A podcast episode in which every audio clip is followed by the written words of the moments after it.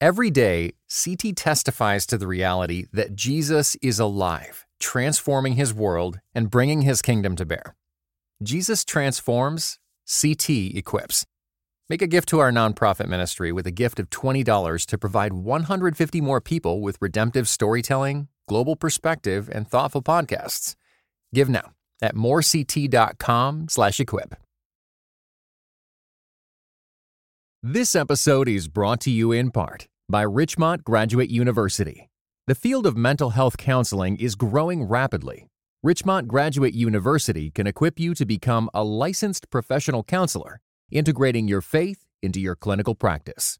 Programs are offered in Atlanta, Chattanooga, and online. Apply today at richmont.edu.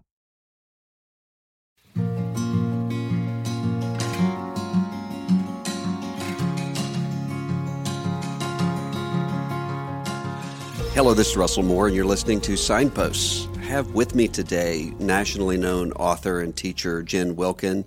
She's the author of uh, several books Women of the Word, How to Study the Bible with Both Our Hearts and Minds, None Like Him, 10 Ways God is Different from Us, and Why That's a Good Thing, and The Sermon on the Mount, not the actual Sermon on the Mount, but a book about the Sermon on the Mount called The Sermon on the Mount.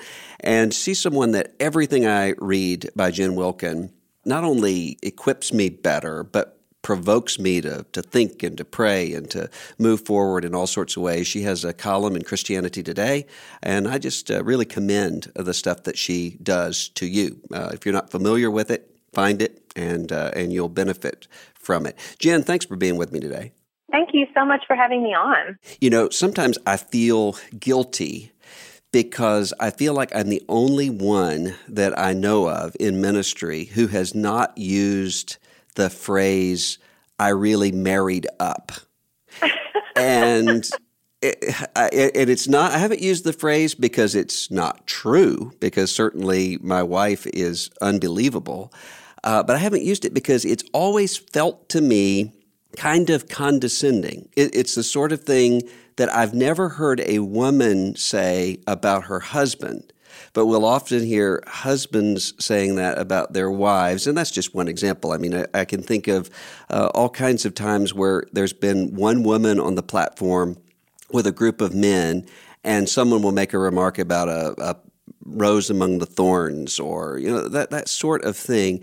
Do you think it's the case that sometimes in our churches we have these sort of subtle condescending ways that we that we talk about women particularly? Yeah i think i think it's well intentioned like when i hear something like that i never assume that someone woke up that morning thinking now how can i keep the woman down? Mm-hmm. you know right. i mean it's never anything like that uh, certainly. But I, I do think that we can sometimes speak in ways that we intend to be honoring, but they end up sounding more like overcompensating hmm. uh, for some underlying concern that maybe the women don't feel valued or uh, or something like that. But again, I always assume that it's it's well intended.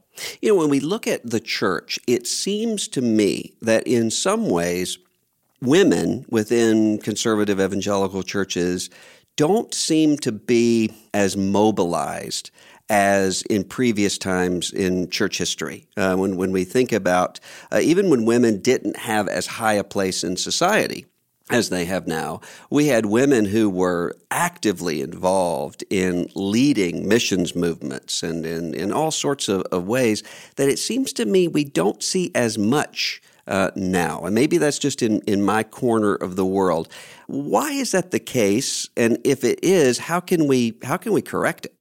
Well, I'm in your corner of the world, and so I would say that that's probably an accurate statement. And I think that uh, probably what is driving that is we have often functioned in the church with how we deal with women in the last 20 years or so, more um, like a backlash position. We hmm. developed sort of a fear of anything that sounded or looked vaguely like feminism and um, began to become uh, extremely cautious about what roles we placed women in and mm-hmm. what responsibilities we gave them and even resulted i would say in some pretty narrow definitions of, of what leadership is or who can lead and who should lead and and so I think we're still dealing with some of the, the fallout from that, which in some cases has meant that um, places outside the church have perhaps been more open handed toward women in leadership than the church itself has been. But what I would what I'm hoping to see, and what I think is already beginning to happen many places, is that we would recapture a vision for men and women partnering in ministry together. You know, the, the language that the New Testament applies to the church is familial language, and mm-hmm. a family has uh, brothers and sisters, and it has fathers and it has mothers. And so I would love for the church to begin to look more like a family that has uh, both parents in the home uh, functioning in roles of leadership and nurturing. You know, one of the things that I'm convinced of and, ha- and have been uh, for all of my ministry, but increasingly so, is that uh, whenever there's a truth that God gives to us, there's not just one error that deviates from that. There are typically uh, at least two on either side of that truth. And I think that you're right. One of the things that we've seen when it comes to biblical ideals and biblical pictures of, of manhood and womanhood is that on the one hand, you have the, the sort of uh, feminism that erases those uh, good creational differences. But on the other hand, I think we can have a hyper complementarianism, and I say this as a convinced complementarian, that wants to say in order to protect and make sure that we don't fall into the, the ditch of uh, feminism, we're going to put all of these protective hedges so that we don't get anywhere close to uh, a, a, place where there's a, a, problem area. And so I think I think you're right about that sense of of backlash, and you've written about this uh, even in terms of the. I think you said the word ghosts uh, yeah. the, the sorts of uh, the sorts of ideas of women that can be scary uh, sometimes to men who are in leadership uh, within within the church. What what do you mean by that? The ghosts. Well, you know, I've even heard from from those who are seminary graduates that they were instructed in seminary in, in different times to to to be wary of contact with women.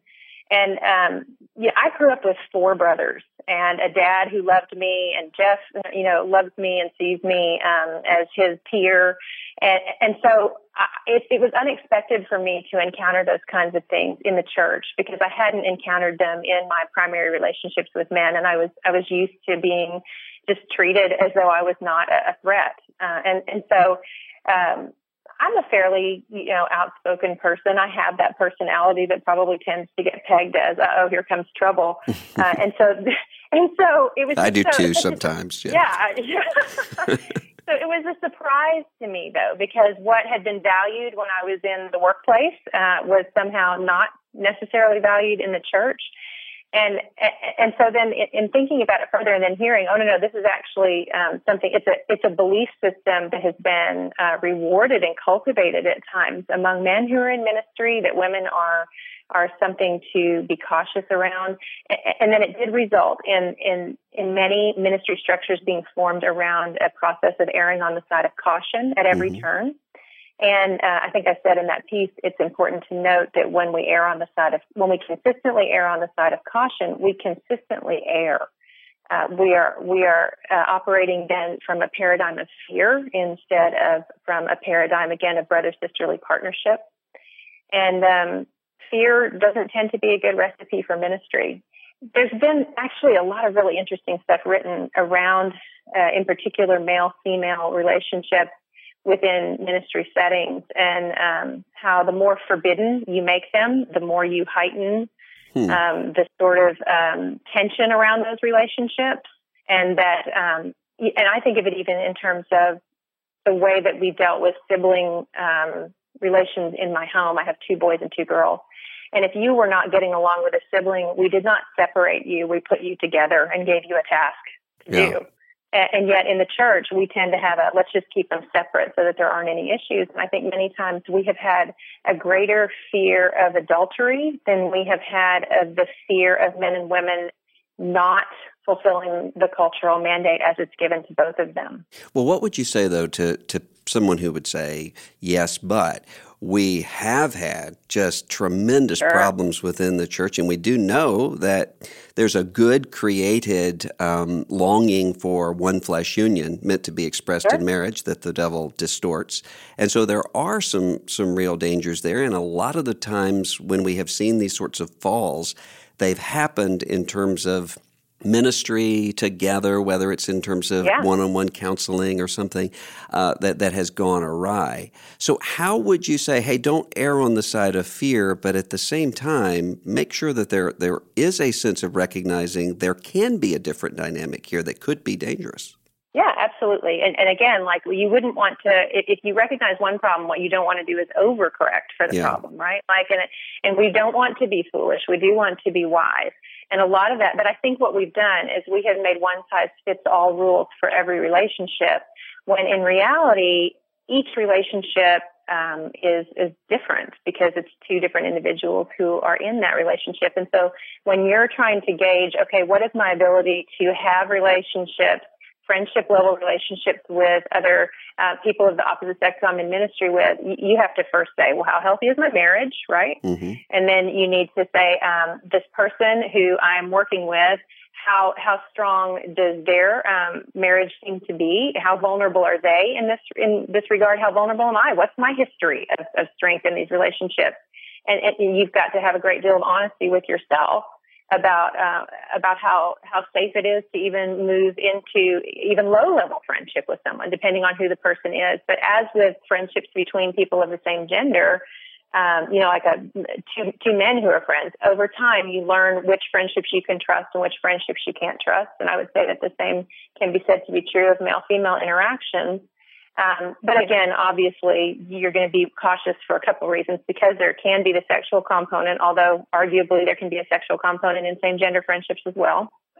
And then secondly, um, because we cannot live as though we exist in a vacuum. There are uh, cultural pressures around this and there are subcultural pressures around this that are going to dictate the way that we behave wisely in these relationships. So just because I could go have coffee with someone who is not my spouse in a highly public place where there are tons of other people there and nothing would be questioned doesn't mean that I should. Hmm. Right? Yeah.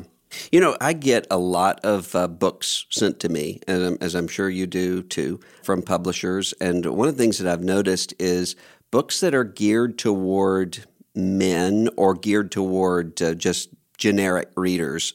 Uh, tend to be very different than the books that I get for the most part that are geared toward women.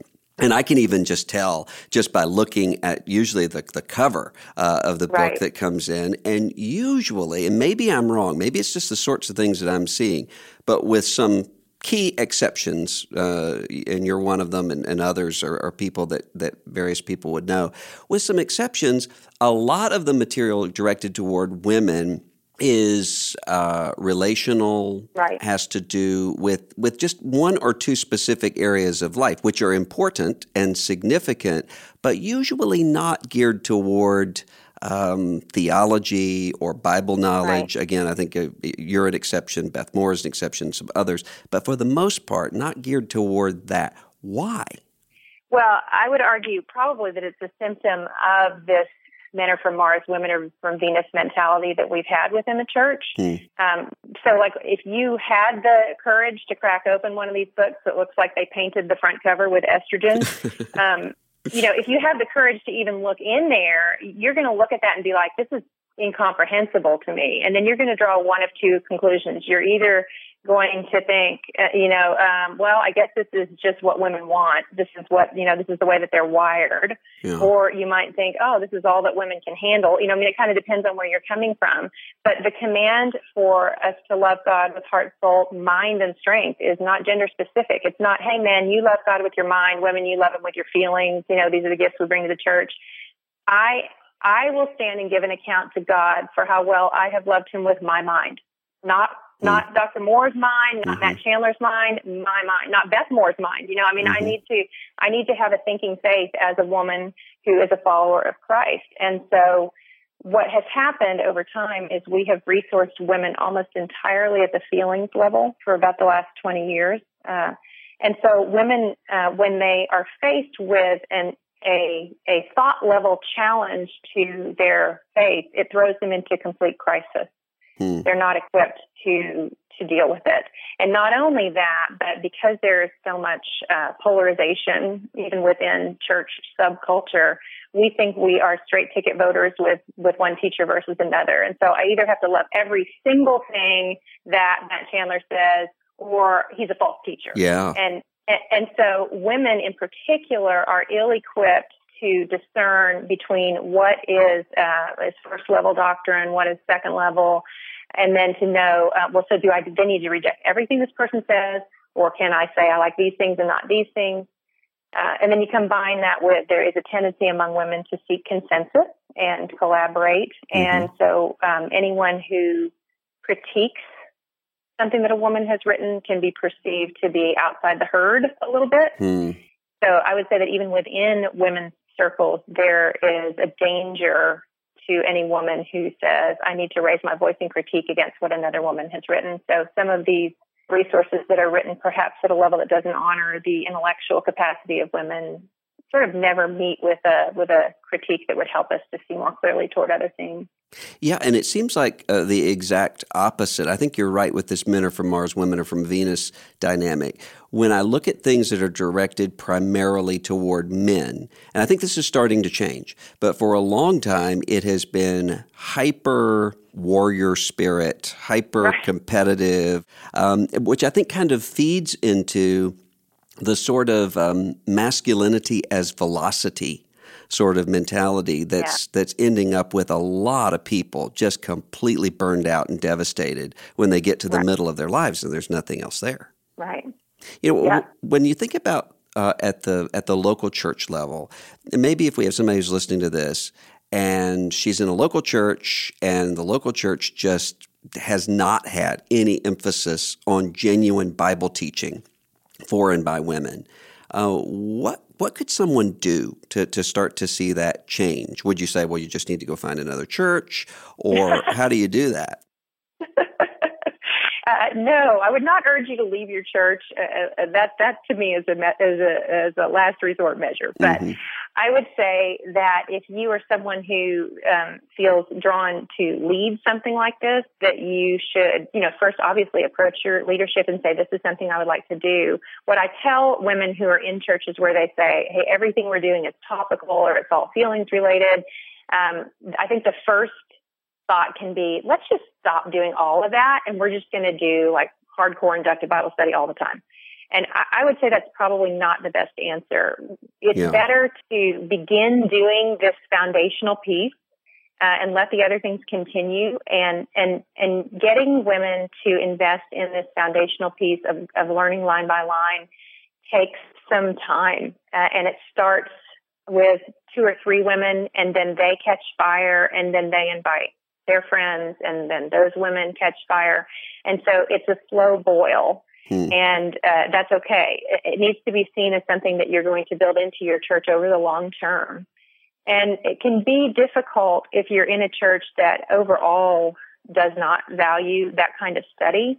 And it can also be difficult because as church structures have become more and more uh, organic and decentralized, it's harder and harder to find environments that are dedicated to just the learning of scripture. And so there may be some mechanical difficulties in terms of impl- implementing something like this. I joke that at the village with the classes that I'm responsible for that we're retrofitting Sunday school, mm-hmm. but that is a lot of what we're doing. Uh, yeah. We're trying to create structured places where this kind of learning can take place because it's just not likely to take place in a home group setting uh, home group is great at community, but it's less good at having a structured approach to um, opening up the scriptures and, and, and having a thought level discussion around the text. Hmm. So I would urge women at the local level to seek buy-in from their leadership, but in many cases they may get a blank stare. It's just something that's kind of fallen fallen off of the radar a yeah. lot of places. And if that's the case, gather some women in your home and yeah. and get a good resource and just begin to do the work and, and trust that the Lord's going to yield a harvest on that. You know, one of the things that I've noticed, whether it applies to orphan care ministry, whether it applies to any number of things I've been involved in, when you have people who come to their church leadership and say, "We have this deficiency, you fix it." Yeah. there's typically not a good response because the church right. leadership is already doing. But if you have a group of people coming saying, "Hey, God has laid this on our heart. We're not exactly sure what it's going to look like, but will you support right. us as we attempt to equip the rest of the?" There usually is a very good response to that. A willingness, yes, to yeah. partner, yes. Well, thank you, Jen Wilkin, for being with us today. And I, I uh, recommend to all of you, if you're not familiar with Jen Wilkin's uh, stuff, uh, Google her and get it. And one of the things that I really appreciate about Jen's work is that we talked about overreaction here. And I think sometimes when someone is a pioneer and and moving in uh, in some directions that have been deficient for a while, one of the things that you could easily do is to say, "I want to be super cerebral to make mm-hmm. sure that I stay far away. And so I'm just going to stand up and present the omniscience of God in the most arid and abstract sort of way. And what she does is to talk about the omniscience of God and to do that in a way that is able to be applicable to everyday lives as well. And so that's a good sort of model for all of us men and women to follow. So, Jen Wilkin, thanks for being with us today. Thanks. It was my pleasure.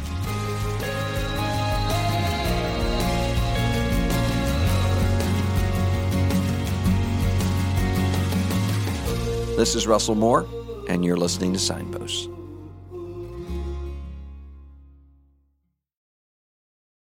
This episode is brought to you in part by the Beyond Ordinary Women Ministries podcast.